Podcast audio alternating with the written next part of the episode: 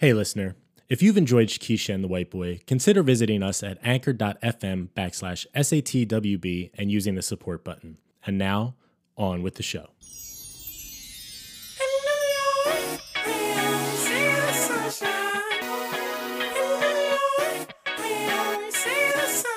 I feel good today. Welcome, welcome, welcome. We are back, and you are listening to the 2021 Shakisha and the White Boy holiday special. And because you're here, I'd like to take a moment to wish you a very happy holiday. Whatever you're celebrating this year, please try to make the best of it. I am your host, Ryan Dinger, and I am putting the white in white Christmas, as I always do. And I am joined here by my smart, funny, and all around badass of a co host, the one and only Shakisha Williams. What's up, man? Shakisha, my dear friend, Merry Christmas to you. Same to you. Happy holidays. Yeah, how's it going? We've been on a little break here. Have you have you enjoyed your Oh time my away from SAT? God, like um I really am thinking like uh, like thinking forward. I started this class called uh, Confident Crowdfunding Lab. It's a master class on crowdfunding because I get questions all the time about you know what to do and all the pieces. So I that's pretty much been my December developing and getting it ready for you know getting it ready for the folks. And I was thinking like one of my favorite shows, Insecure, is going away. I know. We, I've been watching Insecure too. You know, I'm a fan. You watch Insecure? Yeah, we talked about that before. i, I could have sworn. Of course. Oh I love you, Saray. Okay, so like, are you into this season? Like, what are you Oh, feeling? yeah, I'm all caught up. I think it's been pretty good. I'm, I'm, uh, I mean, spoiler alert for anyone who's who hasn't. Uh, you, you're all caught up yourself, right? Let me. I am. I okay. am. So, spoiler alert for anyone who hasn't watched all the way through yet. Uh, but I'm curious to see how it's going to play out. I'm kind of rooting for Lawrence. I must admit. Uh, uh, what's her What's her other guy's name? Uh, Nathan. Nathan. I mean, Nathan's cool too, but you know, Lawrence feels like the OG to me, and I'm wondering how it's all going to play out. The it was the second to last episode that premiered last week, right? Yes. Well, it's, So- I think it's two more left. Like at that point, it was three. I think we're down to the last two coming up to uh, Sunday. Okay, so we're down to Two more episodes before it's all said and done. yeah. Uh, I I feel like I am rooting for Lawrence a little bit. Caitlin says no. She's she's on Team Nathan. How, how about you? How you how have you like this Yes, season? Okay, I re- so I'm not rooting either way. I'm I'm Team Issa, right? Right. um, I think a lot of times we uh, tend to think that the the guy, especially in in you know narrative, you know, especially in sitcoms, it's like who gets the guy and what and who ends up with who, which is cool. Like, but I'm not leaning either way. Like, I think both of them have a lot of showing up to do. You know what I mean? Like, even though Nathan opened up a little bit, like, Yeah.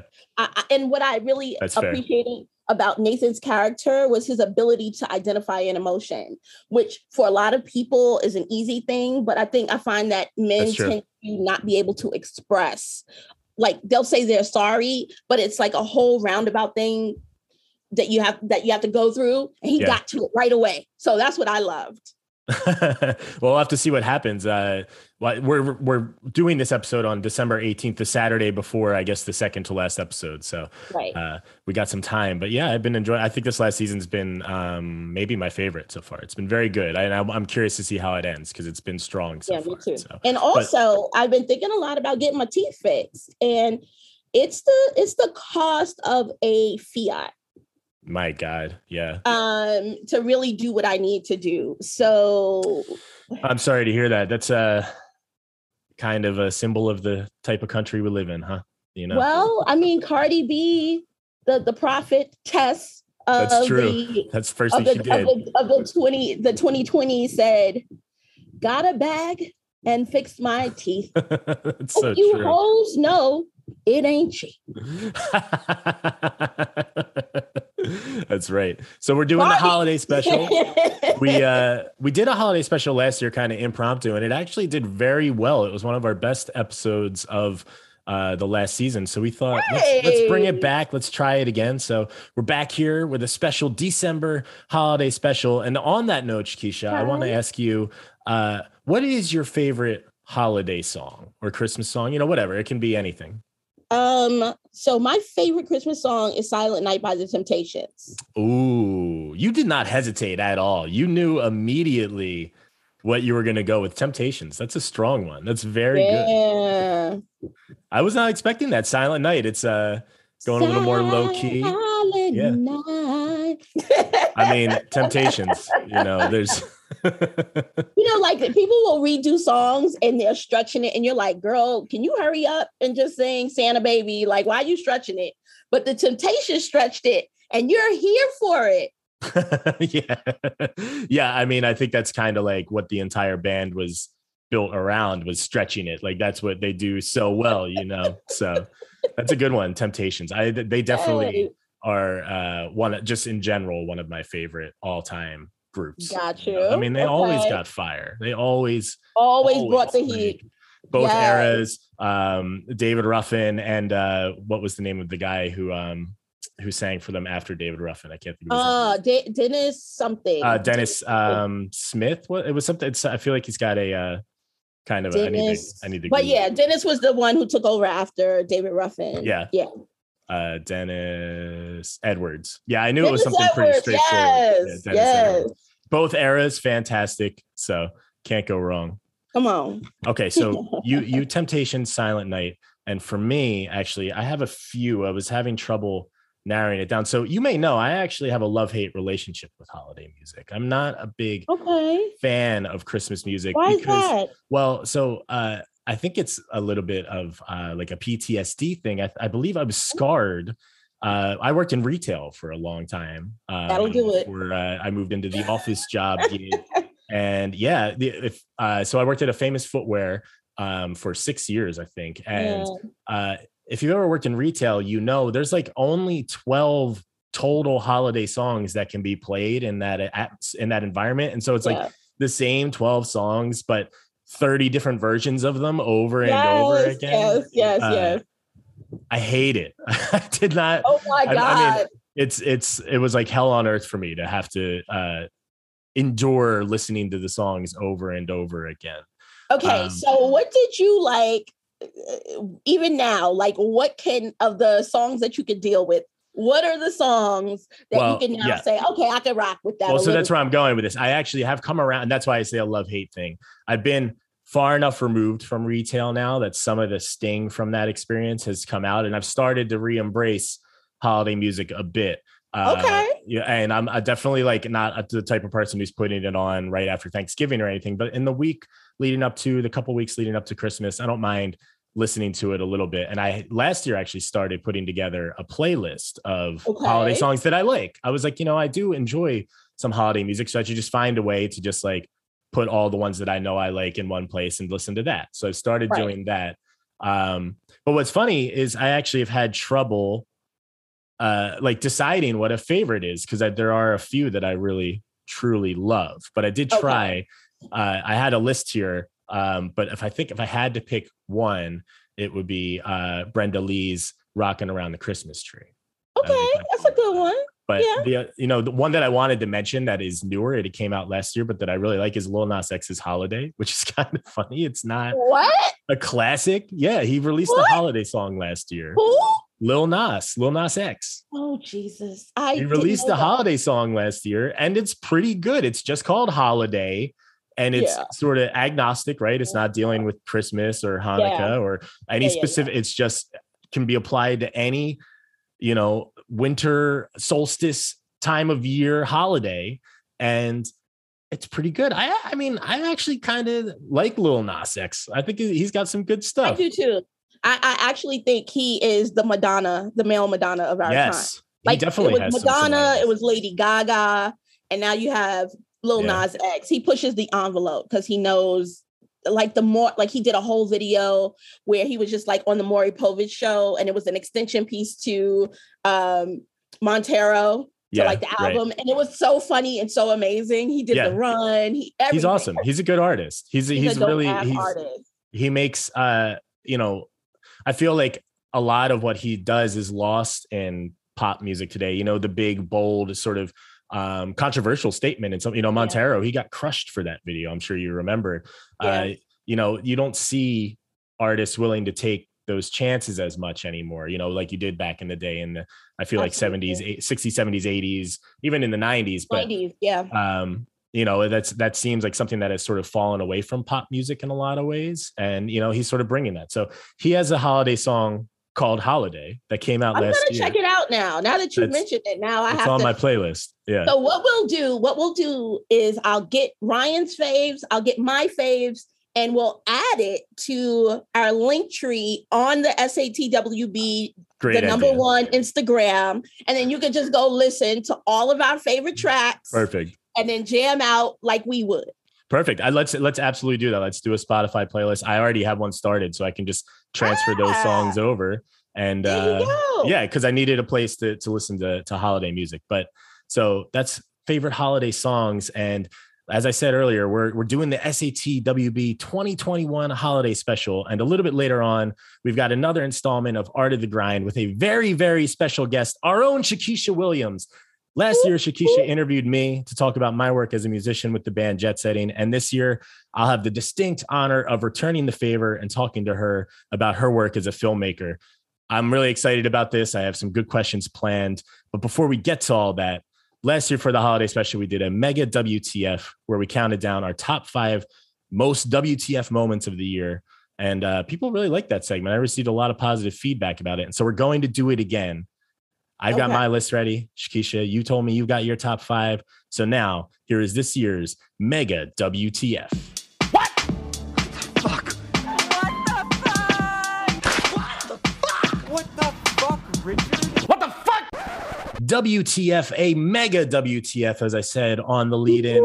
Shakisha, we did this list last year and we were like, it was super easy if you'll remember because 2020 was a year of major WTF and I feel like this year it didn't take me very long to come up with five either. Uh, you know, I did a little bit of research, but honestly, a lot of these I would just thought about the year and I was like, oh yeah, that happened in 2021. this thing happened in 2021. It was very much like 2020 in that it there was, was some shit. There was some shit to talk about. There was a lot of shit to talk about. Let's so, get on something to talk about. yes. It feels like the last two years that's been the theme for for the year. It's just trying to give us enough material for the wtf and and uh has been um doing that admirably i'll say. So uh top five wtfs uh you've got your list i've got mine. Would you like to share yours first or should i begin? I want you like let's go one for one. Yeah well, well that's what i figured. I'll do my five and then you do your yep. five and okay. So my number my number five excuse me WTF moment of 2021 was when the Gulf of Mexico was literally on fire. This happened in July of 2021. I'm sending you a YouTube video on the chat right now, Shakisha. Uh, it's a quick video, shows you the fire going on with it's it's like a, a giant fireball in the middle of a massive body of water and like three little boats trying trying put it out. put it out and not not having much success. So uh, what happened was a um a uh there was a rupture of a flammable gas uh, a pipeline a gas pipeline that ruptured and caused the flammable flammable gas to ignite and begin seeping into the gulf creating this extremely disturbing image of a giant fireball in the middle of the gulf of mexico. Uh, Last mm. year, I talked a little bit about some effects of climate change on the 2020 WTF. And uh, unsurprisingly, the trend has continued and, and makes its way into the 2021. Do you remember this? Do you remember when this happened, Shakisha? I do not. Oh my God, you never saw this before? I never saw this before. Dude, that actually uh, speaks to just the inundation of crazy shit that happened. All right, so we could get your reaction in real time. What? How do you feel? Oh, that's insane! That the the ocean is just flammable now. Like it just will burst into flames. Like yeah, there's something about water being on fire that is extremely off-putting. I'm because not, it's not, not water; it's sterno at this point. I'm not feeling the vibe, you know. and so You're like that, out there with your pans like a buffet, on the ocean. I can't believe you never saw that before. That's amazing. I've That, never seen that before. that That's image, and I'm sure for you now, that image is burned into my head forever. I and am wow. Oh, yeah, that's crazy. So how about, uh, they're they're fishing that. Oh, oh. unbelievable, right? So you're number five WTF for 2021. my number five. Someone's going to be angry with me for saying this. Pete Davidson dating Kim Kardashian. it's my number five, right? Um, and I feel this. uh, This is how I feel. I feel like Pete must be one of the coolest, most laid back dudes. That's that's one theory. He's like he's just so super cool, so Yeah. super laid back. He's successful. You know, he's doing his thing. he apparently has a Um, gigantic package. Yeah, he's a comedian, and so it gives that rock star vibe.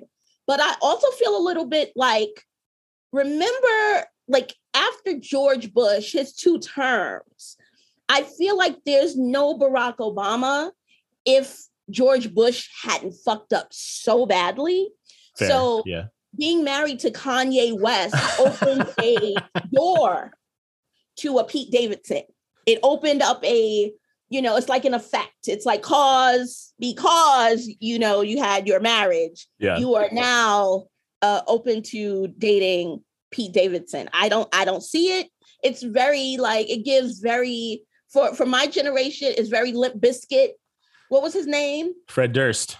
It's very Fred Durst. It's very Limp Bizkit. Like, mm, Uh, okay.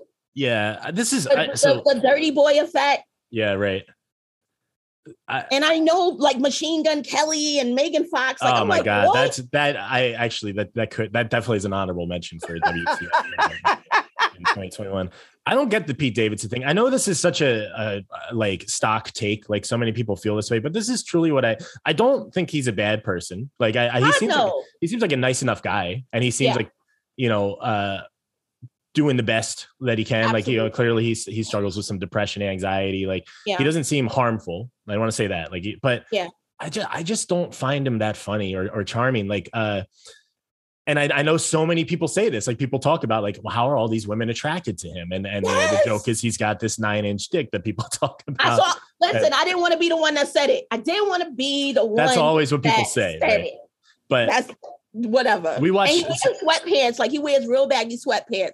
So we figure in, you know, yeah, and I've touch it- tried. I've I've tried. right- the right way, you might find out something. I, I've tried. I, uh, you know, we watched King of Staten Island, which was the, um, you How know, was mo- that? the movie that he made starring him. Uh, not great. Not, not, not very impact. It it didn't really make an impression on me at all. I was, I found it kind of just drab and boring. Like kind of the worst possible reaction you can have. Like I didn't. I was getting Zach. Remember that movie Zach Braff did? Garden Um, State. Yes, I was getting Garden State, but it's not like that. No, so I Garden didn't State. it. I haven't seen it. I haven't seen it. That's not. It's not a, like I, I enjoyed Garden State. I'll say at least when it came Right. out. right. Garden State was saved in a lot of ways by having a phenomenal soundtrack. Uh, Okay. I, I, I, I always felt felt like it was such a good soundtrack that it helped elevate the rest of the movie. Got it. Staten Island is just doesn't even have a banger soundtrack, so it's like, yeah, I Mm. don't know. We watched, it, I think we watched it earlier this year. The, obviously, the last two years have just been a complete blur, but uh, I think we watched it the last in the last year, and uh, I don't Yeah. have many impressions of it at all. It just was like like a void through me, you know. So I feel like that's not a good sign. Okay. right? So Okay. Pete Davidson and, and Kimmy K. But I, I, I get your point about Kanye. That is, that is definitely true. Okay. My number four, the ivermectin craze. So uh, this was a weird one, um, very 2021 moment uh, of the pandemic. So, uh, as I understand it, ivermectin is a drug that can be used to treat certain parasites, uh, and there is a version of it for humans. Um, you know, if a human has a parasite or something, they can take ivermectin. But, however, you know, because the world is the way that it is, this year a rumor started that ivermectin can effectively treat and even prevent COVID nineteen. So during the summer, people began trying to get ivermectin, ivermectin from their doctor, but because doctors wouldn't write a prescription for people who, uh, you know, who didn't need this drug, didn't have a parasite, people began buying an over-the-counter version of ivermectin meant to treat horses. It was a horse paste. You may remember this happening, Shakisha, and uh, so sadly, this actually wound up causing a lot of people to poison themselves inadvertently, um, and actually a couple people lost their lives taking ivermectin, uh, a drug that the far right was pushing as a solution to COVID nineteen.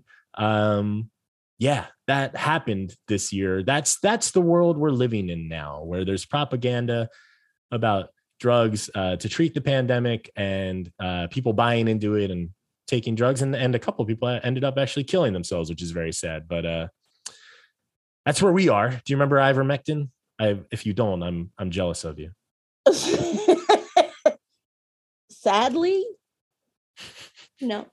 I am so embarrassed by that because I've had to really limit the things that I allow into my sphere. Um, so many things going on, so much news, um, day in, day out. Um, that yes, that is an escaper for me. I swear. It's so me and whoever is in the audience right now, like, I'm not okay. That's interesting. Well, I I, like you. I said, I with you, buddy, because me and you are the. I, yep, we're out of the if loop. you don't remember it, I am jealous of you. I wish I could wipe the memories from my brain. Uh, I am way too online, and uh, I have a very um, morbid interest in what's going on with the far right in America right now. so ah, there you go. I get a lot of these storylines and uh, not That'll fun, not enjoyable. Yes, disaster at all. tourism in a sense. So uh, you're number four. My number four is um, a little more somber, but it is, and just that because it's my number four, it shows how much bullshit happened throughout the year. Um, my number four is during the Ahmaud Arbery trial, the defense attorneys um, had a sidebar with the judge asking that there, well, stating that there were too many pastors, influential Yeah. pastors I remember that. in the gallows. Do they call them gallows anymore? I believe they do. Well, I, I know. well, in the audience, in the audience, there were too many uh, pastors in the audience Mhm. and requested that they not show up anymore. Yeah. That there be less pastors supporting. that they were influencing the, the family. and yeah, Mhm. yeah, but like we're being yeah, but influencing the jury. So yeah. Now that's how much bullshit is going on there. That's only number. That's number four. That's number make the top four. I know. I know. I, I. I do feel in some ways that 2021. I don't know if I want to say has been worse, but it's been just as it's been the same level as 2020 at Yeah. least. There's Yeah. been a lot of crazy shit going on. A lot of crazy shit. absolutely, absolutely. So moving on, some more crazy shit that happened this year. Number three for me is uh billionaires race to space while millions starve here on Earth. Uh the space race. I'm sure you remember this one, Shakisha. In July of 2020, Jeff Bezos, Elon Musk, and that Virgin Mobile guy whose name I didn't feel like looking up when I was doing my research. You know, the other guy. I didn't, you know who he is. Like I didn't, I didn't Branson, Branson, whatever. Char- what's his name? Charles Branson. Charles Bronson, Charles Charles Branson, What's his What's his first name? Do you remember? Richard. Richard Branson. Richard Branson. Charles. I wish it was Charles Bronson. That would Charles be. that would've been my attempt. anyway, the Virgin Mobile guy. They all Right, did their inaugural voyages into space. Uh, with Bezos. Bezos since doing a few more trips. Um, I found out one of these trips to space produces up to 300 tons of carbon dioxide. Uh, dumps 300 tons of carbon dioxide into the atmosphere. Uh, for scale on that, on how much carbon dioxide that is, the average American's carbon footprint over the course of their entire life is less than 20 tons. So one of these trips is dumping Wow. 300 tons of carbon dioxide into the atmosphere. The space race with Bezos, Musk, and the other guy. Wow. Yeah. I, I mean, what do you even say? Like, I remember having conversations with people about this where like, you know, they were sort of defend defending the billionaires and saying like, you know, agreeing that they should pay taxes, but saying like it's the government's issue. And like, no, these are not good people. This was not a good thing. Like they're they're not innovating anything. We've already been to space. Like, you know, we have a whole government program dedicated Right. to that actually. It's called NASA. And uh yeah, to, to just like to have them have enough money and enough ego to do all this while you've got people all over the world just in living in you know Well, so so the one thing I can say about people who are successful, I won't go rich, I'll just say successful, Mhm. is that they're planning ahead. Um, and that That's when you fair, you yeah. have to kind of read the signs and this world is gone to shit. I live in Jersey City and it's been light jacket weather in right. December. Yeah, That's 70. unheard of in December. I mean, Mhm. you know, we've had cold, like cold, but No, this past week was gorgeous. Has been amazing. Like you can throw on a jean jacket and a hoodie and you're good to go. Um, so it it speaks a lot to how much um, the rich have ruined the earth and are all already planning for their escape. Um, yeah, yeah, for sure. so that, that's all I'm. That's what I know it to be, and all I want. I've watched all the movies. So what I'm going to my next move is going to work not necessarily for the government, but for some sort of research facility. I just want to be the assistant who carries the briefcase for the guy who has all the answers. Like in Independence Day, it was Jeff Goldblum. So I just want to be the guy you want to that be runs Jeff with Jeff. Goldblum. I just want to run with Jeff Goldblum when he figures it all out. Oh, you want to be Jeff Goldblum's assistant? Yeah, so I get the seat, so I can get the seat and, and some for my fam. Yeah, I'll make sure there's an extra two for you as well. that's not a bad strategy. Just align with them now, and and when it's time to leave the planet, Align with the Yeah. dark forces. You think you think the uh, on um on the uh Death Star that those guys wanted to wear the all white suits? No, they wanted the benefits and they wanted to make sure they were on the right side of history. They just wanted to get. They just wanted. Come on, come on, so uh, empire. happy holidays. Sell your soul to the dark side for self-preservation. That's the message. Self-preservation, man. It's sad. self-preservation. It's sad that they've ruined it and now they want to escape from it. So that's Yeah, what that is. That's true. How about what's your number three? my number three. See, I, me and you started talking like now. I can't stop thinking about the space race. Hold on, let me go to my list. Ah, my my number three is the Omicron variant, or as the inter, interwebs likes to call it, the Omarion variant. The Mario. The Omarion variant. Thank you for bringing some levity to this situation.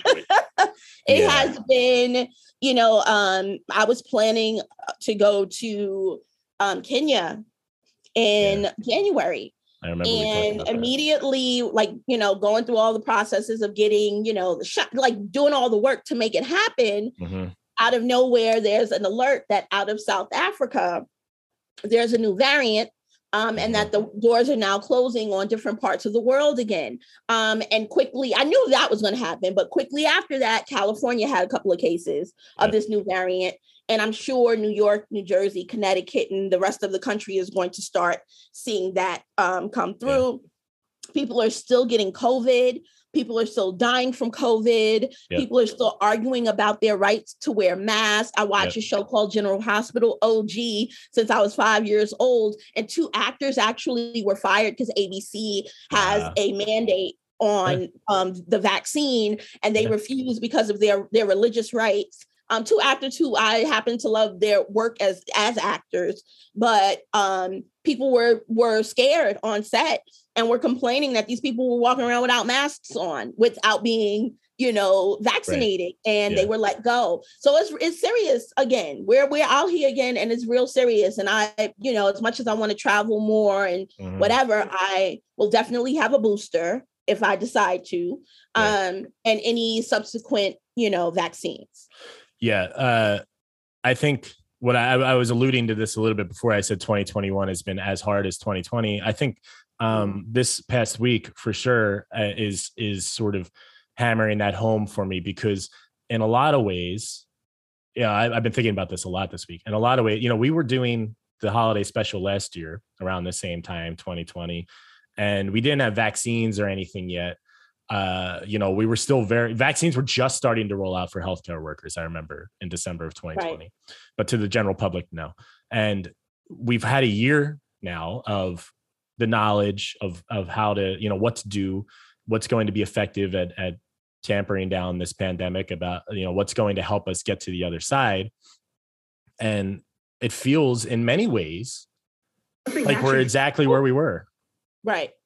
like we're exactly where we were last year and that's it's it's almost more depressing because we've had the year of vaccines and of knowing that masks are effective and you know uh knowing like so, so it's it's it's not just right it's not just like the ref, the refusal of some people in the United States to take vaccines. That's very frustrating but it's also the government's refusal to provide vaccine access to uh you know underdeveloped nations. That i mean that's honestly we're not going to get out of this thing until that happens. Like we need to recognize that we are all connected to every other individual on earth intrinsically. Like there every other human alive is connected to you.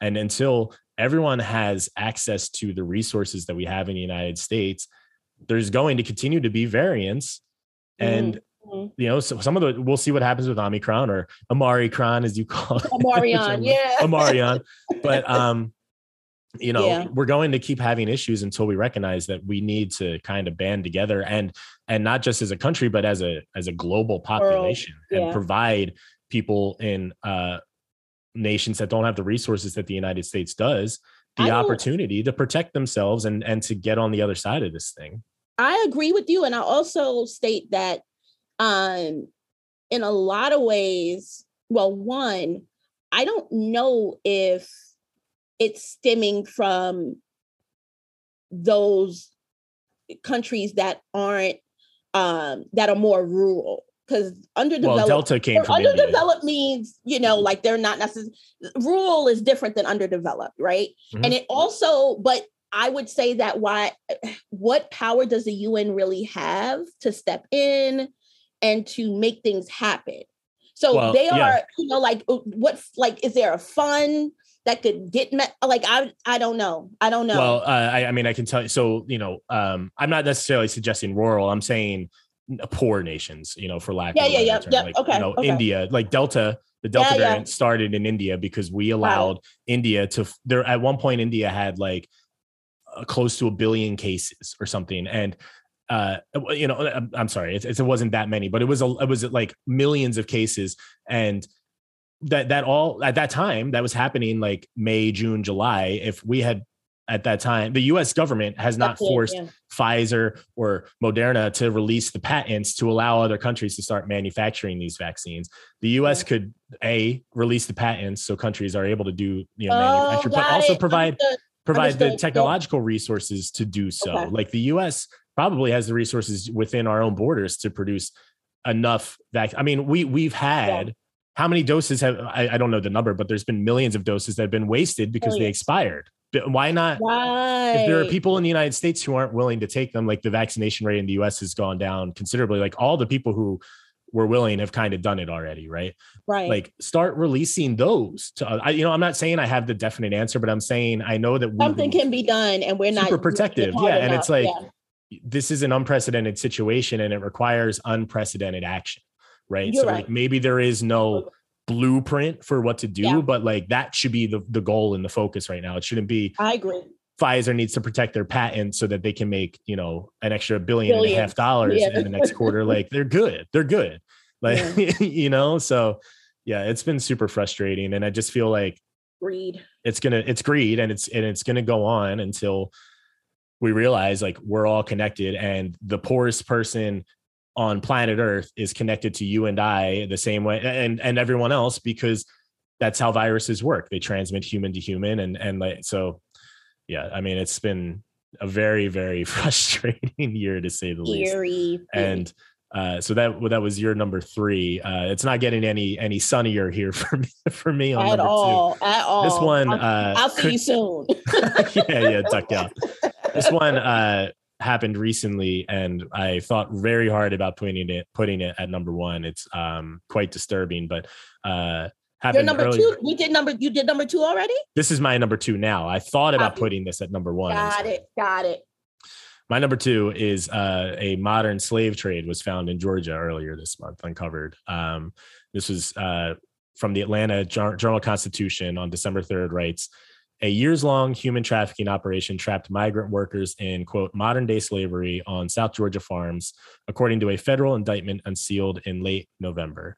Victims include over 100 laborers smuggled from Mexico and Central America into brutal and inhumane working conditions under the threat of gun violence. Uh, some were allegedly forced to dig for onions with their bare hands, earning only 20 cents for each bucket harvested.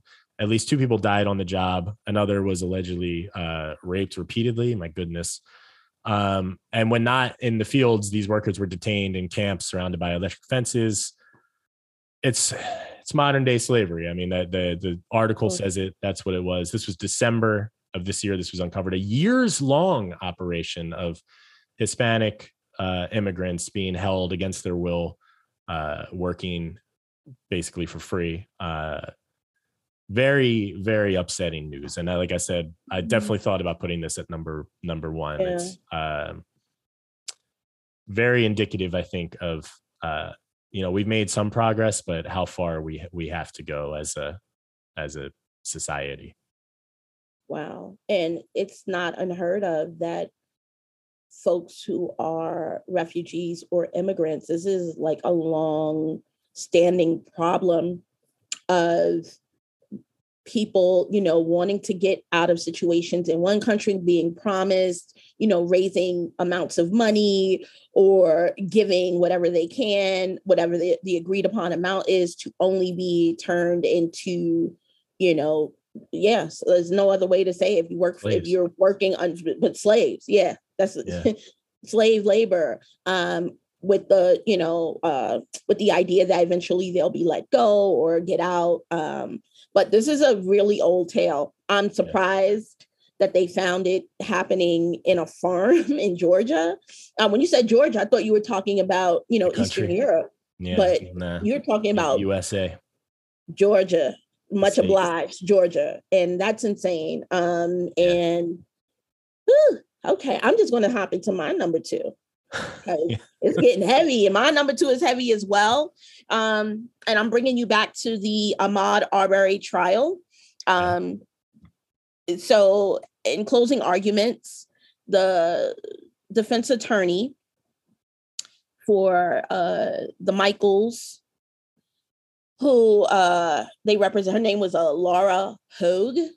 Mhm. Um in one of in one of her final statements, she said, turning Ahmaud Arbery into a victim after the choices that he made does not reflect the reality of what brought Ahmaud Arbery to Satilla Shores in his khaki shorts with no socks to cover his long, dirty toenails. and for me, I just was, and from my understanding, his mother was in the courtroom at the time and had to get up and walk away. And there was like an audible reaction from people who were sitting in the audience yeah listening um, to this. Like that is a desperate move. Um, and I see why people kind of hate defense attorneys. Like if I ever had any trouble, of course you want a good one, but yeah right like that was a low blow. That young man was running, Yeah. you know, Yeah. like to call his feet dirty after he was running away for to, for his life. yeah You know, falling down in the ground after being shot. Like what? Yeah, th- I actually I want to say thank you for mentioning mentioning that trial twice on this because I, I feel like that trial and and what happened to Ahmaud Arbery uh, was very much overlooked. Um, you know, in this this year it was overshadowed by the Kyle Kyle Rottenhouse uh, Mhm. trial. You know that that definitely on. got more media attention. Um, and then in 2020 he was kind of forgotten because George Floyd happened, and, and that became right. the dominant story. Right. Um, so uh, it's- so thank you for bringing it up. Uh, you know, the man was murdered, like point blank. No, no, it's it's not. There's no gray. Not it's black and white. The the man was murdered, and um, you know, Hmm. I, I get what you mean. Their their defense attorneys sometimes have a have a rotten job to do, right? Sometimes you have to defend people who, but yeah, to to attack the character, like to to go that route to to suggest that he was doing anything other than um, living his life peacefully, not disturbing anyone. Like it's I don't know how you sleep at night if you're if you're saying things like that about you know, if you're have any conscience at all, how can you live with yourself saying things like that? yeah. Um yeah, it's it's just yeah. like I'm I'm glad that they were convicted, of course, but Mm. yeah, as so many people have said, true justice would mean that he was never murdered and lynched in the first place. Right. know? Amen. Um, and I agree. and a man lost his life. A family lost their son. You know, their brother. Um, and it's it's just a regular dude, man. Just a regular yeah. dude. Like he wanted to be an electrician. He just Mhm. wanted to live. You know, just a guy. Just a guy. It feels a lot like like my number two with you know uh with with the modern day slavery. In some ways you're like how can this uh, like one side is is shocked by it right? Like how can this Right. still be happening? But then the other side and this is the sadder part of it is not. You know it's it's not that shocking because we we've seen you know what this country was built on and and what the roots of this country are. And and like i said the fact that we still have so long to go. So um yeah that uh, uh you know ahmaud arbery breonna taylor she still hasn't uh gotten justice for for what happened to her murdered in cold blood and um What was the name of the musician? The the guy who the police attacked, little guy, early twenties. Um, he was just walking along, um, and they You know, basically choked him to death. it's Um, sad i don't even remember that one oh my god, you yeah. know? then that's how that's like how fucking shitty the situation is that things like that can And you by. have so many, like there's so many names to call on it yeah that you can't even like keep up. Yeah, yeah. yeah that's Yeah. so uh moving What's on number one? number one uh you know i had said just talking about uh you know the rot that this country is built on and um i picked this one because uh i mean I, I i don't think anything else could have been number one but also we hadn't really had a chance to talk about it on the show because I know already know because it's my number one too. I had a Oh feeling it might be. You know, you know, you have to say you. I mean, we're. i'm we're- gonna we're say it but I know. I it know. was the insurrection january 6th 2021 uh, the most wtf moment of the show so far i think the insurrection and we never had a chance to talk about it on the show we were kind of just living hibernating in our holes when this thing happened justifiably because look what was going on in the world. January 6th 2021 we all remember what happened. A bunch of Mm. fucking crazy psychos attacked the uh the capitol when God. the electoral votes were being counted killed five individuals. Uh several more injured seriously injured this is the uh, blue lives matter crowd by the way who, who are killing these police officers Yeah. i don't think we've ever actually talked about it i don't think We have ever actually had a conversation about it so i'm curious to to get your reaction or your thoughts And you know what's funny? Your number one is not my number one, and yet now I I regret my number. I Oh, don't well- regret it. I regret it, but you are so right. So when it all went down, there was this sense of like, sort of like, I don't know how to explain it other than I sat there like, mm, yeah, yeah. But had it been a uh, had it been a Black Lives Matter rally just outside of that space, how different oh the god yeah entire situation would have looked, how Mhm. different everything would have been. Um, and I've seen uh, BLM rallies and protests, peaceful protests, become shit shows because the police were Yep. in force, gas, um, tear gassing people, beating people. Um, but for whatever reason, the police force was never um, called. Um, there were municipality issues because that particular uh, space that they invaded is a federal police the president's issue. Yeah So the DC police couldn't, the DC Metro couldn't get involved. We're never called to get involved. And it was just, I have never in my life seen anything like that other than what you read in the history books about, Yeah. you know, the the tea um the Tea Party or you know the England the Revolution, the Yeah. Revolutionary War, um, and how quickly for me they were spun as heroes and victims and you know Americans and humans and you know thugs and and everybody who was associated with BLM were thugs. So Mhm. it's just, oh my god, so so many things. So yeah i mean things. it's the it's the event to to showcase the hypocrisy of the whole thing right like you're saying Yeah. you know the the they were immediately spun as patriots and Patriots, and, uh, right? You know, and but yeah, if you're a peaceful protester for Black Lives Matter, you're a thug, like you said that word. Uh, I'm sure in closed circles, the worst Yep. language is used, and um, yeah, it just showcased the whole hypocrisy. And and the thing that you said uh, is something I heard a lot was uh, you'd never seen anything like that, and I never had either. And I remember some of my older relatives saying, you know, I just couldn't believe that that was happening here in the United States. And the thing Yeah. that I wanted to say was like, I, I I find it a bit shocking too, but we better recognize that it's real. It happened, and it wasn't a one time event. You know, Right. the the it, it was a, a test run. Um, we're in a very very precarious state as a as a nation right now, and um, I, it's it, they're going to try again. You know, the the this plan didn't work, but um, you see it now with the uh, the voting rights restrictions and stuff being passed down state by state. There, there is a fascist movement in the United States, and it's growing in power and momentum. And I January And sixth was quietly and quietly because Trump is no longer like the the the leaders are sort of quietly placing things. yes, yeah. Well, and which also is because scarier, which is scarier. Mhm. Oh yeah, it's it's very alarming, and also because the media continues to treat both parties as if like you know we need to be uh, unbiased and just stay out of it and not call it for what it is. Like the national media is completely afraid of of calling this out as a fascist movement, and that's one hundred percent what it is. And now we're starting to see all these text messages with elected officials and stuff that are coming out. All the different people who were involved, who we are, we all suspected were involved. You're now getting cri- crystal clear evidence that they were. Yeah. and and the the there's been no consequences for anyone of of power you know people who are on the ground have gotten jail time and stuff but those people are pawns in this.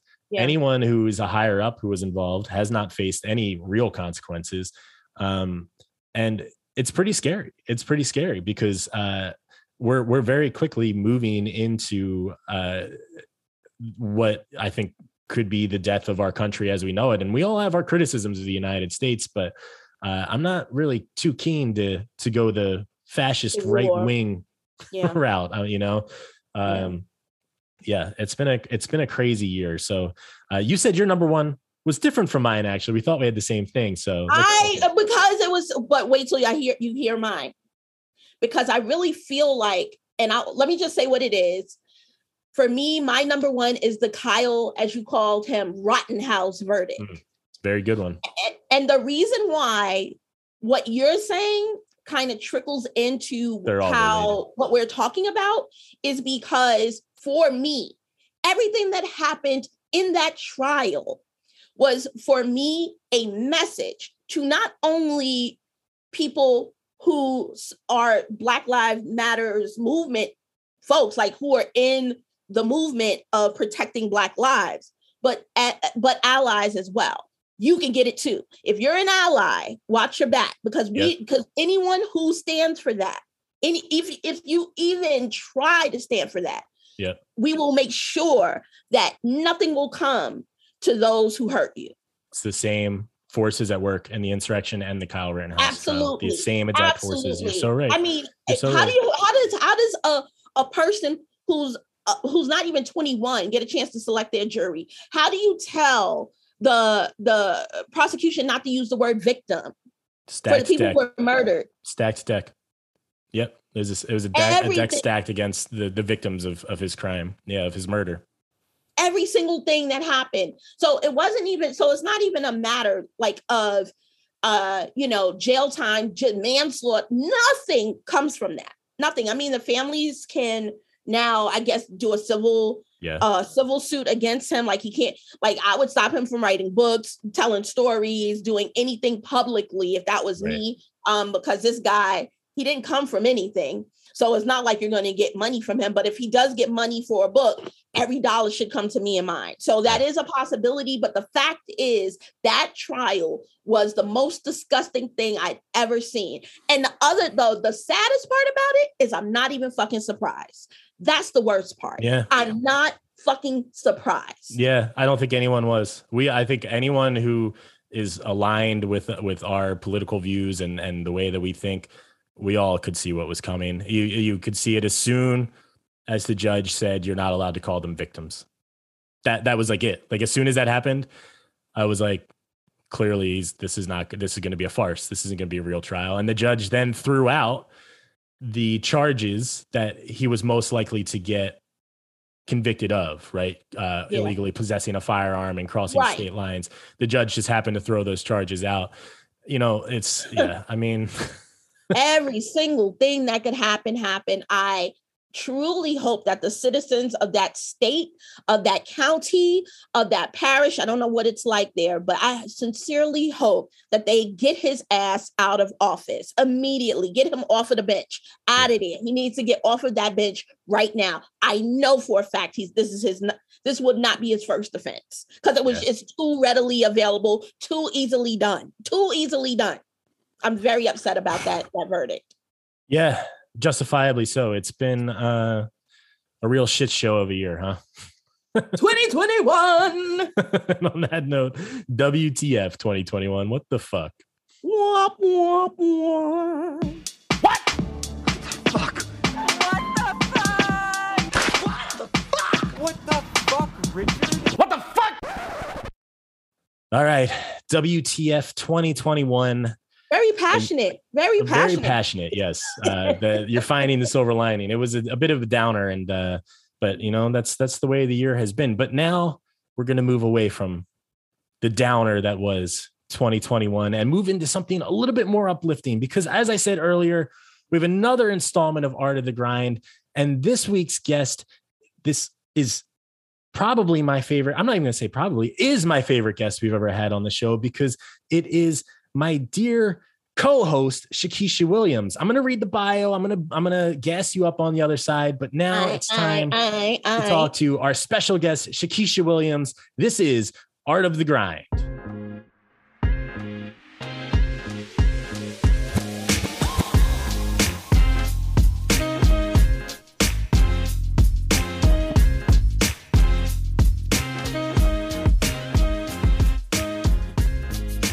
Shakisha Williams is here. She's in the studio with us. This is Art of the Grind. She's actually not in the studio with us because uh, you know we're still in the pandemic, so we're, on a Zoom call. We're virtually. She's in the virtual studio with me. So Hey, Shakisha Williams, I found this uh, this bio on her official IMDb. Shakisha Williams is a producer and director known for the hit series Curvy Girls Rock and the short film My Story. Uh, I know for a fact she has also worked on several other projects, including a few music videos, and uh, she's a producer on shows like QT series. Uh, so Shakisha, you know, she's got a, a nice little uh, list of running credits there as a filmmaker and, and working in the film uh, industry. But something, you know, I obviously know Shakisha personally, and, and something that I wanted to say before we got into the interview is, uh, oh you know, I wanted to say something about the energy that Shakisha brings as a person because, you know, Shakisha, we met working and, you know, we, we worked together for a little while before we started doing the podcast, before we became friends and all Like that. four And something I can say about every single person who I have ever, whoever like either knew you from work or who I've introduced to you, they all fucking love you. And I think that's because you you have such a unique and amazing energy that you bring, and you know I, it's just like it's it's pretty wild for for me as a person who uh, I think can sometimes rub people the wrong way to see someone who is so universally beloved. I think, and uh, I I will say quite admittedly, I think is a big reason why this show has been successful so far. I think people come for Shakisha and then they stay for the white boy maybe, but uh, I you know I I just I think the, not just to your work, but just the energy that you bring to to life in general is very inspiring. And I think you see that in the way that you affect people around you, because you certainly do have an effect on people around you. And so I'm super excited to talk to you today about all that and about your work.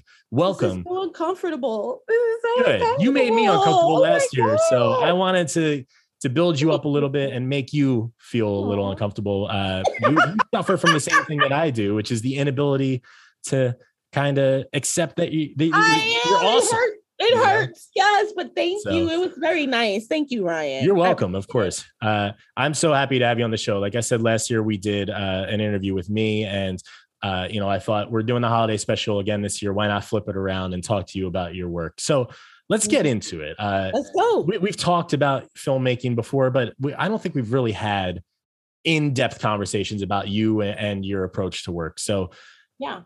My first question for you is I want you to tell me about a film that either changed your life or made you want, want to become a filmmaker. Tell me about, you know, the movie or it could be the moment where you said, that's what I want to do. Oh my God. There are actually two. I'm embarrassed by the first. Please don't come for me in the comment section. Please. I was a kid at the time. I was a kid, kid, like seven, eight, nine kid. Embarrassing. It was called Soul Man. And it was a oh God. It was about this white dude who wanted to get into Harvard. Rich white dude wanted to get into Harvard. So he took a tanning pill to become a black guy and he took the pill. He somehow the hair turned, or he put on a curly wig, and people Yes. thought that he wasn't a white guy in blackface. Everything today about that movie is quite wrong. Every single piece of that movie is wrong. Yes. What I enjoyed though about the film was James Earl Jones also was in that movie.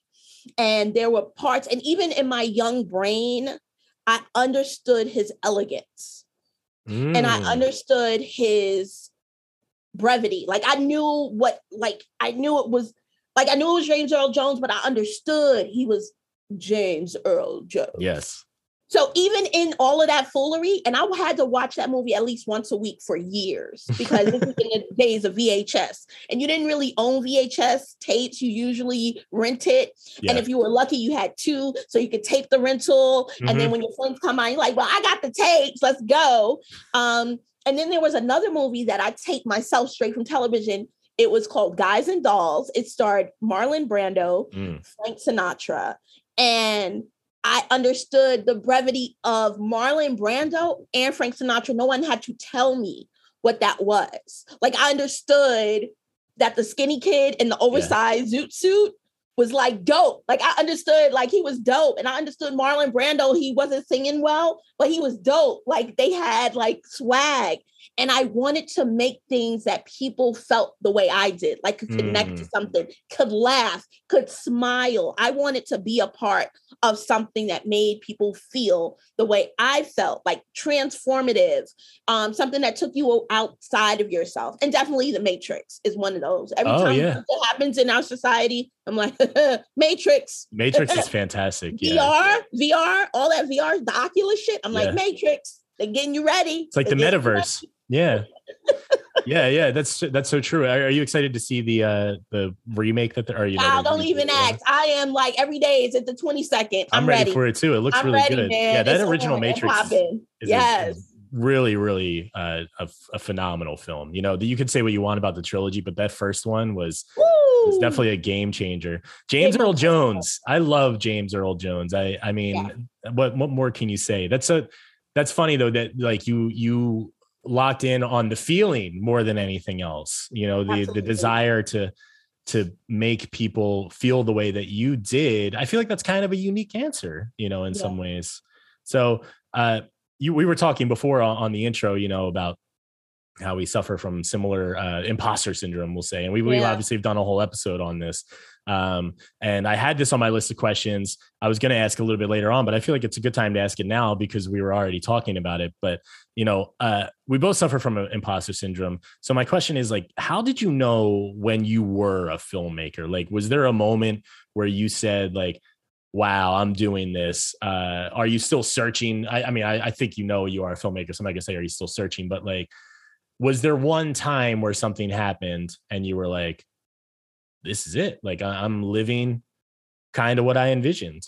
Um, you know, it wasn't even a good day. Like I'm gonna be one thousand percent with you. So Uh, I went to film school, and I always felt like because I was a good producer, like people would try to keep me in a box. So I always felt like being around other people, they tended to think of me in a certain way, and I'm like, no, I, I'm more than this. I'm just more. I'm more. I'm a writer. I'm this. I'm that.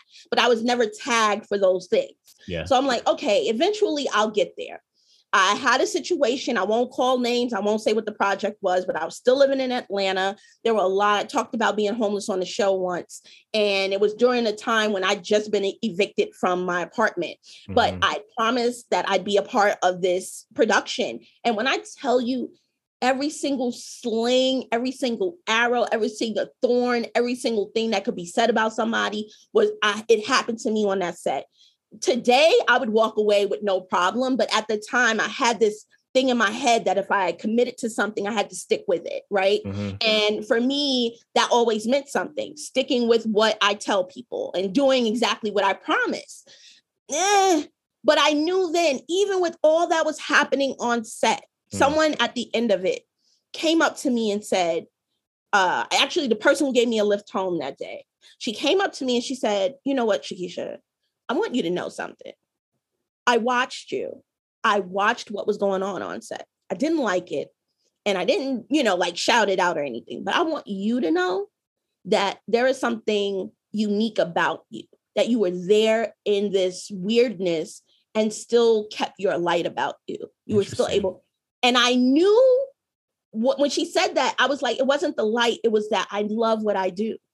Mm. I love this life. I love being on set. You know, yeah. you get back aches. I forget to eat when I get on set because I'm working and I'm doing things. Even when I'm like pre-production, I'll forget to eat. I'll forget to do other things because I'm so zoned in. Yeah. Everything about production, I love. I on my set when I'm director, I turn on music on the set. I make it light. Um, you've been oh, you've actually yeah, yeah, yeah, You yeah, yeah but it was a little bit different that day because we were doing like this big scene and mm-hmm. uh but yeah like I, I like levity. I like family. I like people to feel i yeah. like to know everyone's names. I like that feeling of lightness. And i love knowing that we're making something that other people are going to see. And when i get an email or i get a text or i get a dm and they're like oh my god i just love what you did it brings so much joy to me. So mm. I, I knew always that I was going to end up in entertainment. It was either going to be music or film, or I was going to do like a Quincy Jones thing, produce and then find my way into film. But then I got neurosensory hearing loss. So, you know, being a, a, a producer was out. Um, or audio engineer was out, but I, I then knew film was my my my key so something we talk about about uh, even with the show with Shakisha and the White Boy, but honestly, uh, it's it's true of your other work too. Is um, you're you're really good at sort of being ahead of trends. Um, mm-hmm. And imposter syndrome, that episode that was your idea, and that was one of those things where we did that episode, and then like a year later, you're seeing all this conversation about it. And I feel that way about Curvy Girls also. Like Curvy Girls Rock was definitely um, a bit at the forefront of the body positivity movement, oh, right? Gee. Like less, less, like I remember talking about that show with you probably in like 2015, 2016. Like it, it, it was something that, you know, you worked on for a while and, um, you know, we're still now just sort of getting into the, like the beginning really of that movement, I feel like. So, yeah.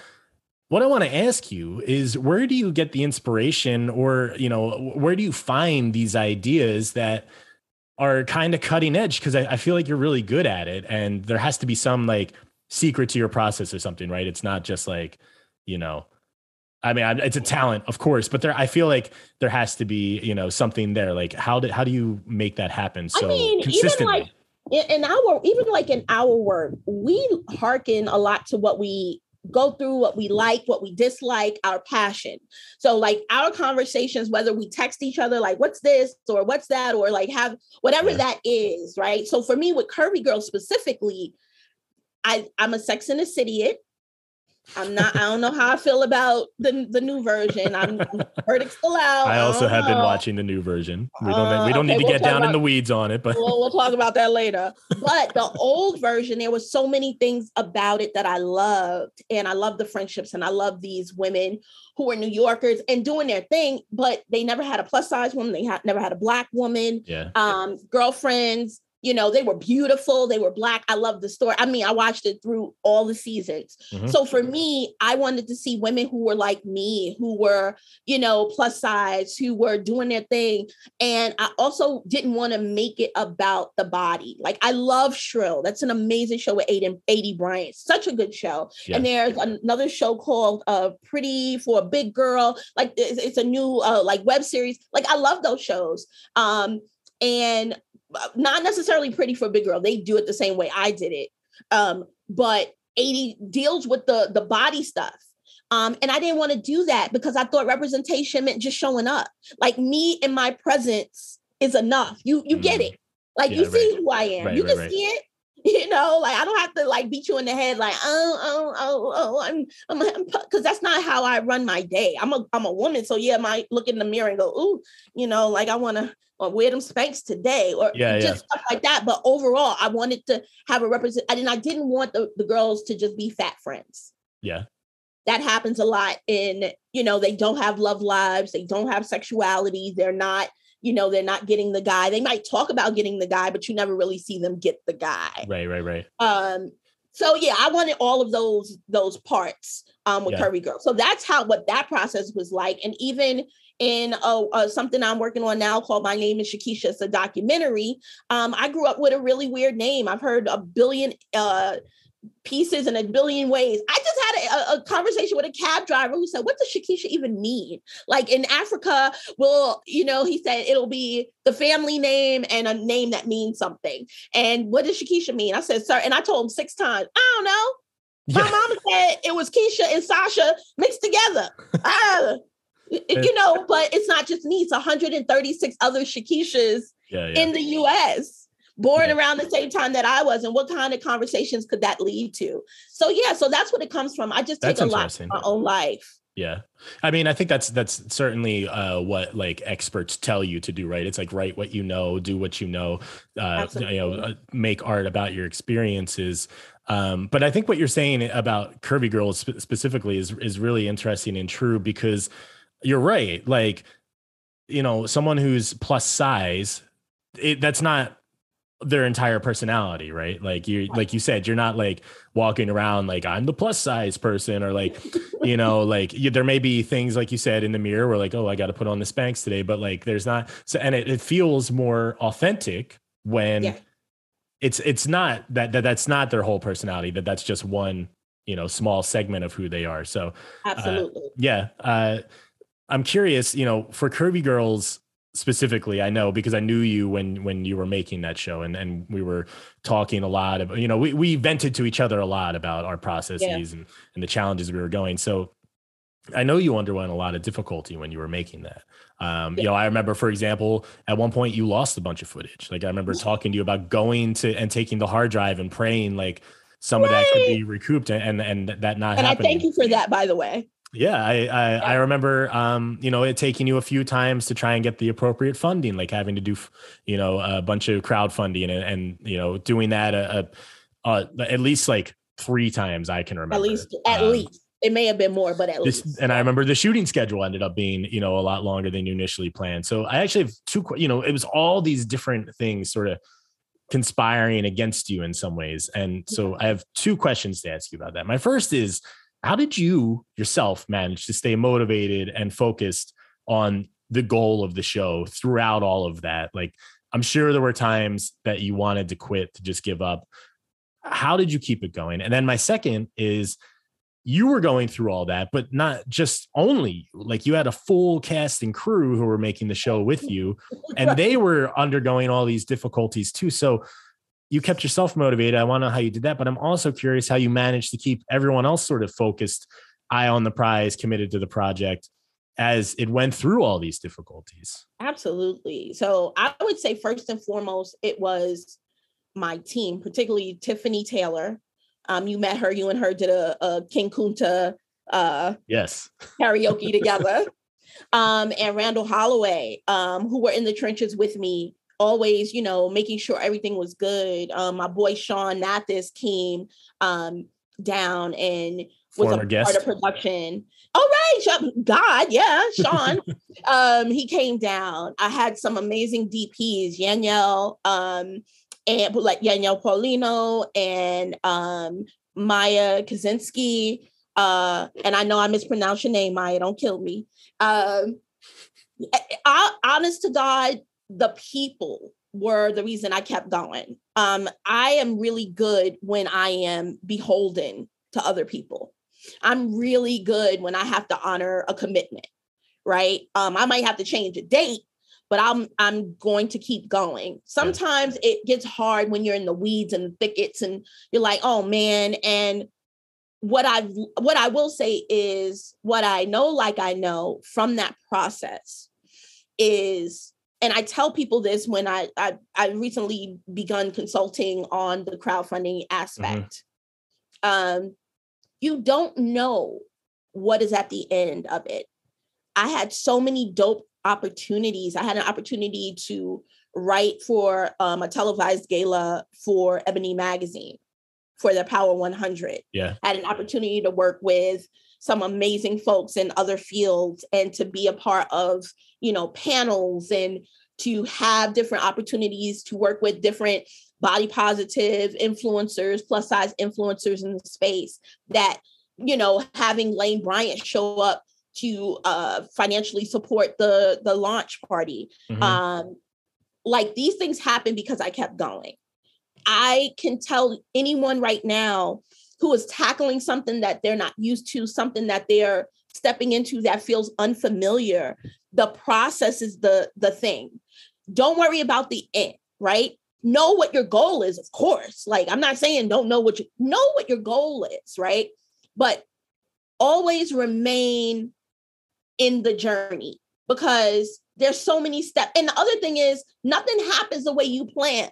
Murphy, Murphy's law, right? So I yeah. feel like Murphy is like um a Don Rickles type. and he shows up, you know, and he's like, ah, ah, ah, making a lot of noise, you know, and you just have to like, Murphy, you know, you're ruining my schedule, man. You didn't, you done messed up my you done messed up my hard drive, man. Like, what are you doing? You got to know how to deal with it and be able to pivot and be able to get up. Um, yeah. And like I said, knowing that these actors had committed the time, knowing that these actors would put aside their schedules for me. No, you know, like I had to replace a couple of actresses, and that was fine too. Like, you know, pulling the trigger on things. It taught me a lot about who I am as a leader. It taught me a lot about who I am as someone who really wants this. And am I my capabilities to go to the next level? Mm. What about keeping uh, you know, the people who did stay on board? Like were there moments where they were expressing doubt or frustration to you? Or do you, did you feel like like I'll be honest with you, the people who okay. fell off fell off. Yeah. Like the people who didn't want to be a part of it or who weren't showing up the way they should have, whether they were not prepared for rehearsals, things like that, they fell off, right? But other people, I was really connected with my uh, cast. We mm-hmm. would do things outside of just, you know, I'd meet up or we'd go to lunch or dinner. Uh, we were constantly rehearsing. Um, so I was always kind of in contact with everyone. Um, so I really didn't have to keep anyone motivated. Like everyone was pretty much, I felt though, like they didn't come to me and say, Shakisha, what like what the hell is going on? Yeah. I felt that though. Like they have to think that. Like they have to be in that mind uh set that what the fuck when are we actually gonna finish this shit girl like what's yeah, up with yeah. the money you know things like that so so yeah um they were they were dope like i had an amazing set of people who showed up when i asked them to show up yeah. and so, i couldn't have gotten any better so what about on set then? Like you know, filmmaking. You know, it, it, obviously it sounds like they were super supportive away from the actual production and and were on board. But you know, filmmaking itself is an art form. You know, obviously, but it comes with a fair amount of sort of like administrative or like soft skills too, right? Or like non artsy things. Like you know, you have to manage people and personalities on set, manage egos. Like, what is your approach? Would you say to that side of it? Like, how do you go about keeping all of the actors' egos satisfied, um, mm-hmm. you know, but but staying in check also and, and, continuing to work toward the same goal and the same vision. I would say I only maybe had like a few like diva. I won't even call them divas, but diva moments. Mhm. um, because acting is very scary. There were moments, you know, you're in a bigger crowd and you have to read your lines, or you know, uh, an actor had to act like she was a comedian, um, and she did it. She she did a really great job, and so did the other actress who was actually acting in front of this huge. It was probably about 90 people on set that day. Mm. Um, she did amazing. But as far as attitudes, there was very few moments. There were, like I said, there were a few moments. Somebody called me a bitch behind my back, and someone from my um, team came to me and said, "By the way, she called you a bitch." I said, "Well, here's the thing. Here's the thing. I'm a, I'm a, a black female director.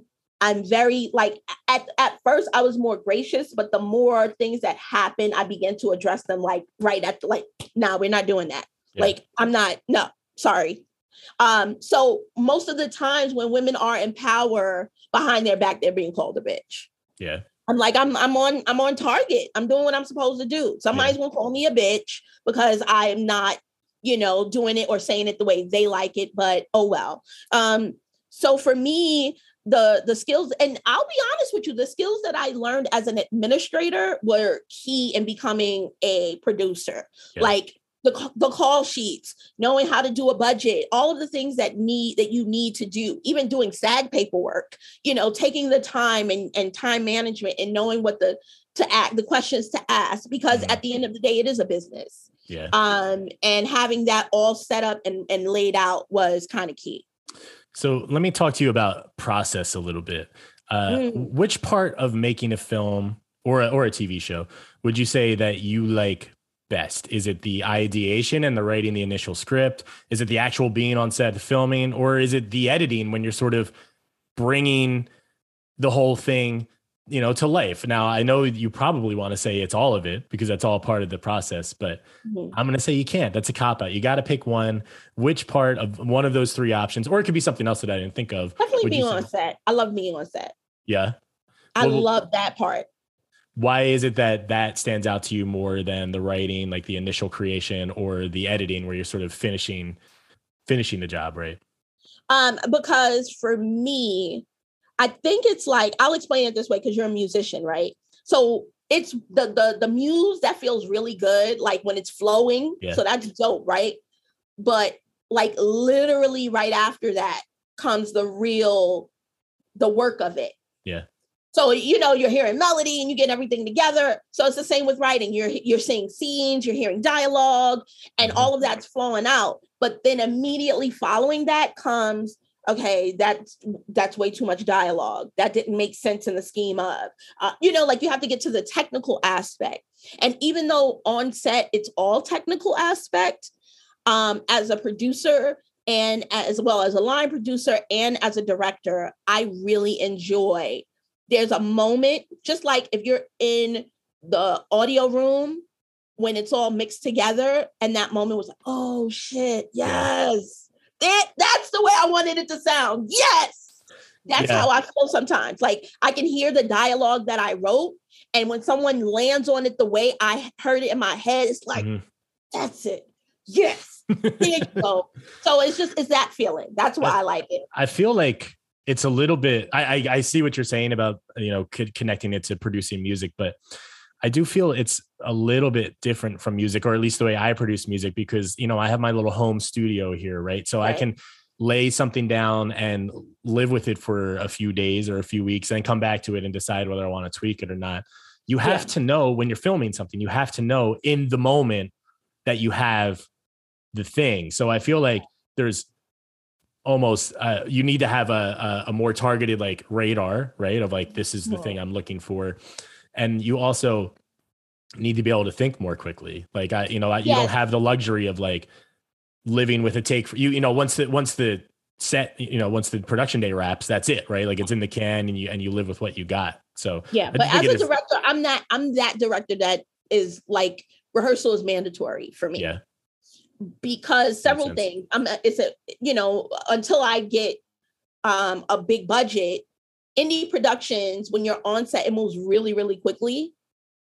I love to get chemistry. I love the actors to feel connected together, have a little rapport before they hit, you know, the set, maybe work out some stuff with them. So what they feel good about, what they don't feel good about. And the process of me saying that didn't work is a lot less. Yeah.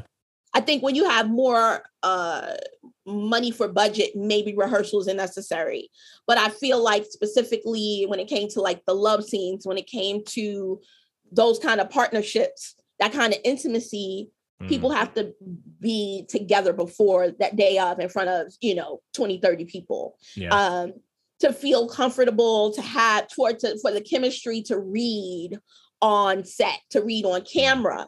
Um, so for me, it, I I take a lot of you know liberties up front um so that the day i'm on set I, and i tell Yeah, the sense. actors like it's going to move super fast right. Right. it's going to move super fast i love you it's not that i don't love you we've done this already you've got it any changes i'll let you know but let's go Yeah, yeah. yeah So you had mentioned budgeting before, and, and that brings me to- to my next question for you.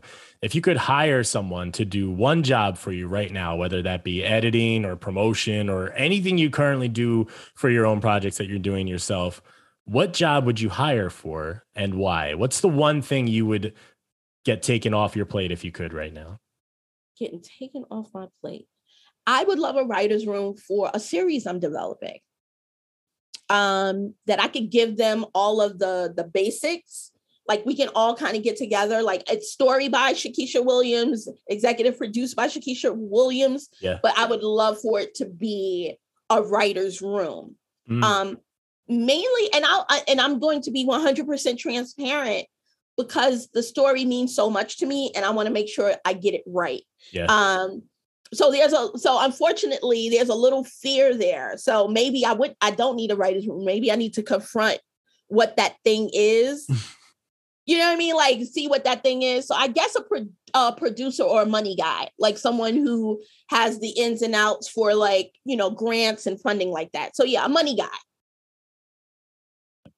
So you mean like someone, uh, who, you know, who can do grant writing or something along Yeah, those lines? like basically, you- yeah, that's you- what I would hire for. Right that makes now. sense. Writing room, that was a surprising answer to me in some ways. I, I wasn't expecting that one. Um, I think probably for the reason that you sort of landed on is like you you kind of already have the vision and can execute your but I also can see where you're coming from with that because I love collaboration and Yeah. and writer's room is is that exactly, you know, it's the ability to have yeah, exactly. Ultimate collaboration. It's your idea, your baby, but you're allowing other people to sort of take it and, and help you get it to where you Yeah. want it to go. So, uh, but a money, uh, someone who can get you some funding, that's, that is a smart answer. That's, that is probably the smartest answer you could the given. answer, right? Because then I can hire key. a writer's room if I got the money, right? Exactly. right, right. Like if you can get the money, you can hire any, any of these other jobs. So exactly. kind of exactly. like I, if I were the genie coming out of the lantern right now, you just like wished for more wishes on me.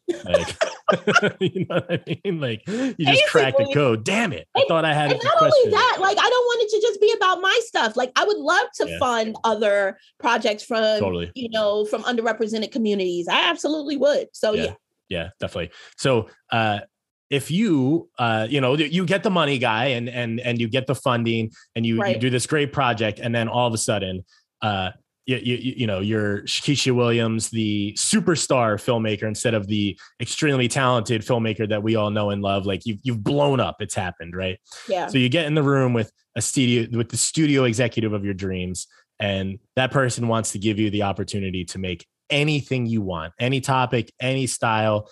It's all your vision, everything you. What is your pitch? What is the the project that you're pining to make with that kind of opportunity? It's the Carter and the Queen. It's the it's my it's my epic, you know, it's my boardwalk empire essentially. Um, it's a period piece about two black women from the early 20s. One is a major numbers runner, like very wealthy, one of the top numbers runners in New York City, and she's having beef with Dutch Schultz. Um, Eunice Carter, who is a uh, assistant DA, um, and she's working prostitution cases, but somehow cracks that the that the ring leads back to Lucky Luciano, who's also the uh, head of the five families. Um, so Nice. it's got the mob, it's got black women leads, it's it's everything that I want it to be. That sounds dope. What's what'd you say? Carter and the King? The Queen, Carter and the Queen. because her name was Stephanie St. Clair, but they called her Madam Queen.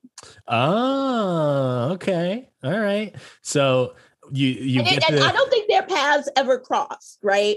I don't think in real life yeah, they ever had an intertwining, but because of the stories interesting. and where they and their level of success or their levels of um, accessibility to the mob, Yeah. because Dutch Schultz was was coming for Stephanie St. Clair's people um, and coming for her her enterprise. Um, and Lucky Luciano had beef with uh, Thomas Dewey, who they wanted his head. They wanted his head because he was after the mob for years. Um, because he was a political guy. okay. Um, and what a what better way to make headway than to go after the mob. So Yeah. yeah, yeah, yeah. I love that one. That that is a. I mean, I we got to make that happen at some point. I feel like, you know? that's a that's a phenomenal idea. Yes. On that note, and it doesn't have to necessarily be for that project, but uh, similarly, a, a similar question: you can work with any three actors, um, you know, anyone you want. Who are your top three? You you know, you're picking. You can pick any person in the world. Hmm. Give me three that you're Wow. picking to work with. Okay, I'm gonna say the things that scare me. Okay, I would work with. Wow, my God, the the names just the two names. The first two names came to mind scared the shit out of me. It would be Oprah Winfrey, Mm, Denzel Washington.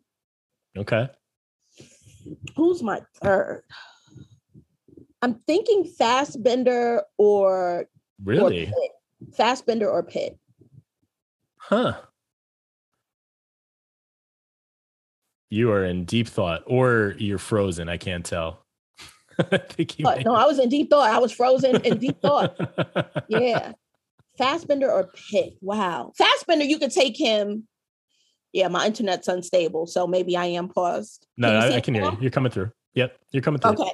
Okay. Um, hmm. Yeah, I would say Fassbender because he takes more, he's he's more liberal with his choices. He's a bit more of a risk taker these days. Than, He's than way Brad more Pitt of a risk. He's all his whole career has he's been more of a risk taker. Yeah, a younger Brad Pitt, I, I would say, was probably on that level, but he certainly is leveled out into, you know, not. I mean, he's like a, he's more. Uh, both of them actually are more elder statesmen now. sure. But I feel like a good project to pitch to to Fassbender, he's not afraid to go there. so you said Oprah Winfrey and Denzel Washington were your first two, and you say that that scares you. Yeah. Why does that scare you? Um. So for me, I would totally have to take at least six months of acting classes, not because I want to be an actor, but because I want to be an excellent director Mm, working with Denzel Okay. Washington yeah, um, and Oprah Winfrey because they've known the best of the best. yeah, you know, and I want to come to the table speaking their language specifically. I'm a new director. Um, right. and I would like the entire time I'm leading up to pre-production, I would totally stay in acting classes. Again, not so that I could act, but Yeah. because I want to understand all of the rigors that happen and that I can because I remember on on in one of the rehearsals, one of my actors, he did phenomenally. And I go, excellent, let's move on. He goes, Do you have any notes for me? I'm like, No, you were perfect. He's like, Really? Like he was waiting for something. yeah, So I took off my glasses and I was like, uh, well, let's talk about it. Because I, I at that point I knew he needed something from me, something more. Yeah. So I was like, so what what are you thinking right now? Uh, I see, I see, I see what you mean. Oh, yes, yes. And I had to like make up shit. Like I honestly was just good with his performance. But as an actor, he's looking for levels. He's looking for things that he could dig deep with, Yeah. some backstory, something else that he could bring to the character. And that's what I want. I want to work with someone who, when I get on, even if they don't need it from me, I at least had that in my pocket that I know. Yeah. the- that really that that situation there feels kind of like what I was asking you about before. Like that's ego management to me. Like that is someone who um to, to me. Obviously i wasn't in the situation but my my Yeah, yeah. my read on it from the outside looking in is that's a person who feels like good things can't come that easily. Like you know sometimes you do something very quickly and very effortlessly and it's good and you're like there's no there has to be something wrong with it. Like it couldn't have been that easy. And sometimes you have to talk yourself out of like doing Yeah. too much because you're trying to make it harder and not accepting that like actually this one thing it was like a gift you know it it came Right. through seamlessly. And that feels like that's what that actor was going through was no there's no way it- that was too seamless for me. There has to be some trouble like there has to be some notes or something. And that's you like then you have to be like oh, oh yeah okay so let let's talk about it. Let's have the conversation so that they can so that they don't feel crazy you know Yeah, that yeah. you're not no it's good it's good no no it can't be good it can't be good Right, it can't it was be one that. take and you're like no trust me it was and then but you know you can't just like you have I to know the that- person right I think theater actors, the the rigors and the the rehearsal is a little bit different. yeah Um, Oh, for sure, I, th- I yeah. feel like for for theater, there is a lot of that. Yeah So like they'll take it scene by scene or moment to moment, like, okay, let's pause here. So what's going on in this right now is da da da da da. Yeah. And that and a lot, well, I won't say a lot of my actors, but a good handful of my actors were from the theater. So that kind of reciprocity, that kind of thing is Yeah. what they do in theater. So for me, it didn't happen because I'm like, you nailed it. Because on film, you and and I actually there were times when some of my theater actors, I had to be, I had to say just flat, nothing on it, because they were like, and I'm like, nope, this is this is nope. It comes it comes across differently. We're, we're here. You're right here in front of the camera. Yeah. Right on your face. You don't have to like. You're not doing it for rows three, four, five, and six. You're you're you're here. Um, so reminding them just flat. Um, so yeah, so I think that's what it was for that particular actor. I think you- you're true. That's true too. In like theater, you only have one take, right? Like when you do the performance, you know, there's no reshoots, there's no cut. Let's do it again. So you have to Exactly. have every single minute detail down, memorized, ready to go, so that you know that the take is going to be perfect when you do it Yeah. the one time on stage that night. That makes sense to me. I can see that. Um, well, I wanted to ask you before I ask you my last question. So no, time is not a thing. You can you can pick Oprah or Denzel from any era. What era Denzel you are you working with, or what era Oprah are you working with? Um, I like. Wow. Ooh. Oprah right after uh Color Purple. That era Oprah. My favorite Oprah. That was the exact one I was thinking. that Oprah um because she was deep into that to the acting thing. Yeah. Um she she kind of killed it when she played in um The Butler, a Lee Right. Daniels movie. Yeah. Um she was good in that. She but that uh, but that other Oprah was I think she really wanted to tackle it. Yeah. So working with her at that time would have been amazing. And she enjoyed doing period things. And that's kind of my my mind is on period stuff as well. Um and Denzel, whew, uh my my my. No, I'm a director. I'm directing. That's all you do. That's all you doing. Directing. I was almost wondering if Dwayne the Rock Johnson was going to be one of your answers for for that reason, just to get I couldn't. just to get Nope. close to him. I couldn't. Like I wouldn't even know. I wouldn't. oh, no. It would just. It would not be well. It would not bode well. Like if I'm in the no, like I would just like float into the corner and have my AD direct. I could. I couldn't. I couldn't function with him in my faith. Um. So Denzel from right around like Pelican Brief, Okay, Glory, Denzel. yeah, that's a good era. That's a the good young era, the young Denzel. Denzel who you know and what was crazy is his son's really killing it right now. Oh yeah, I don't think I've seen his son in anything. Tenet, the dude from Tenet, the dude from I the, didn't the see Tenet yet. you, did you see the Black Klansman? It, uh, who is he in that? I did see that. The black guy. That's guy. him. That's his son. No, That's I didn't know that. I never knew that. Okay, I didn't realize that. What was his Yeah, name? yeah, he Uh, is uh, good. something. Uh, uh, oh my god, I can't think of his name. I didn't right know now. that that was his son. Yeah, he is good in there. You're he right. looks like his mom a lot. So yeah, you wouldn't get. Gotcha. Yeah, he looks doesn't really look like him very much. Yeah, he looks just like his mother. Like Okay. she's been out. So yeah. All right, fair enough. Fair enough. Yeah.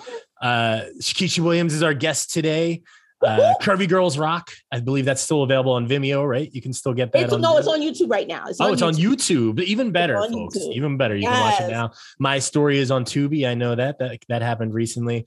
Shakisha, thank you so much for being on the show. I have one last question for you. We we already talked about it a little bit, but I got a feeling knowing you that there's more you can say on this.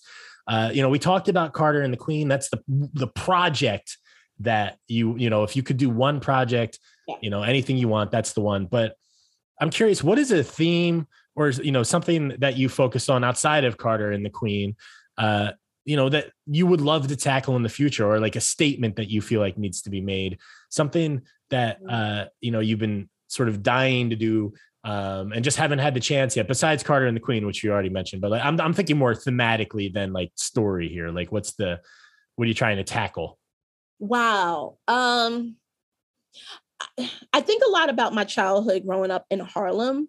yeah Um and I watched things like, you know, what what uh what's his name? Uh 50 Cent is doing over at Starz with like the Power series and you get like kind of this uh look back at like the 80s and 90s and, and stuff like that.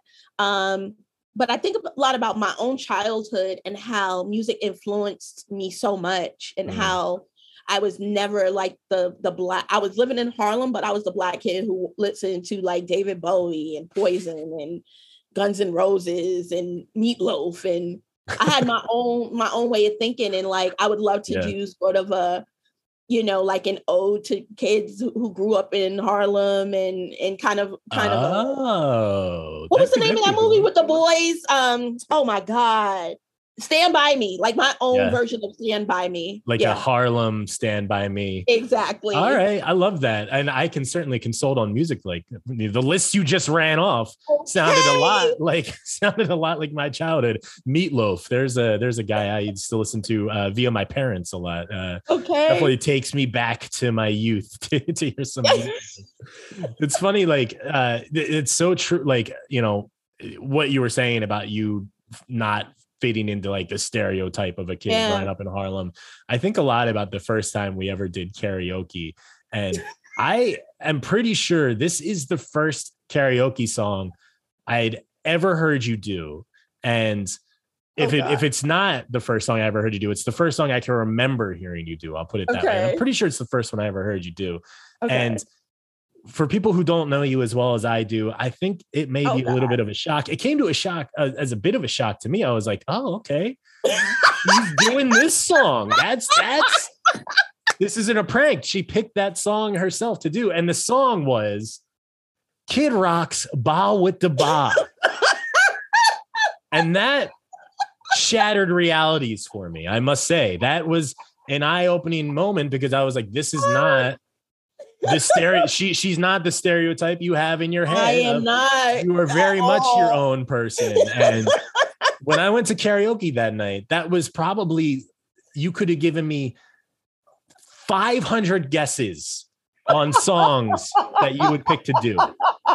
500 conservatively, you could give me 500, and I would not in ever would have guessed Kid Rock Bawitdaba, a song that was Oh, near and dear to my little white boy heart when I was in ninth grade. I loved that album when I was growing. Ooh. And uh, yeah, I did not That expect was badass, man. That intro, oh my god! It's a good song. You know, it's funny. He just he just came out with a new song, and it is like it- it's almost a parody how bad it is. it's almost a parody. It's very oh. right wing, like oh, anti-vax, and like Oh, you know he's the last badass and all this shit. And it's yeah, yeah, yeah, yeah. it's on it's just crazy but i i will say to his credit that song is is still holds up is still pretty good and that album Yeah. back in the day i enjoyed it i liked it i thought it was a good album but kid rock bawitdaba i will never forget And I don't know, was that a ponytail throw? Did that did that include a ponytail i i don't i think you were wearing uh, a weave that day okay, so I didn't throw I didn't throw hair. Because i do recall when I, when I go when I go to karaoke, if I get lit, when when you meet brown looking Shaq, she throw Yeah. hair. She throw hair. yeah no your your hair did stay uh, affixed to your head that day but i do remember i have a vivid image like i'm closing my eyes right now and i can see it in my head of you My head banging. getting down and going my name is kid like and like like doing the song like it wasn't like i'm just doing this as a joke you were screaming my name is kid down two hands on the mic i remember it vividly and folks you know i mean what more do you need to know to know that I just did it. All I needed are was a your little own person. All I needed was a little person to run into the room at the time. Y'all yeah get joe my up in God. there She was- joe c run up and like You're right, man. Oh my god. For people who do not remember 90s nu metal, they have no idea what we're talking about. But I don't care. Joe C, I remember him. He was in all the videos. Yeah. I. I remember his name. He passed away like in the Yeah. like in the early two R.I.P. He did. Yeah. Well, he had a health condition. The reason he was uh so short is he had some degenerative issue, I remember. So RIP C. But I did not expect us to go that that direction at the end of the conversation. Shakisha, thank you so much for coming on Shakisha and the White Boy. You've been a lovely guest. And I am so excited to see what you do in 2022 and beyond. Thanks Me for too, coming on. man. Me too. Thank you.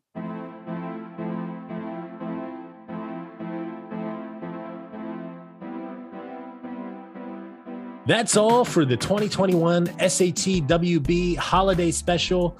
Thank you so much to today's guest, Keisha Williams, for joining us. And folks, if you listened and enjoyed today's show, please consider becoming a monthly supporter. You can do so for as little as $1 a month by visiting us at anchor.fm backslash SATWB and using the support button. And thank you for listening. Keisha, you're back. You're back in host mode.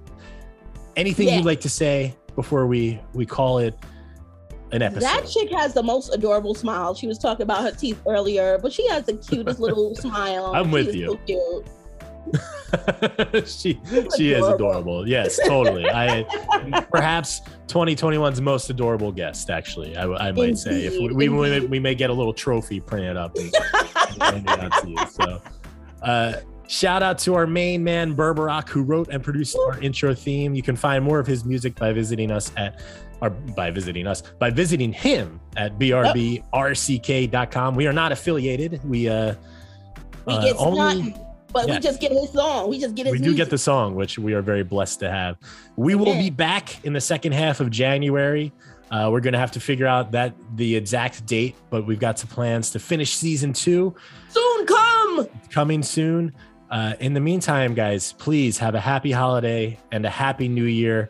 We love you so much, Shakisha. I love you. Thank you for another you. wonderful year in the books. That's it. Until next time. Peace, America.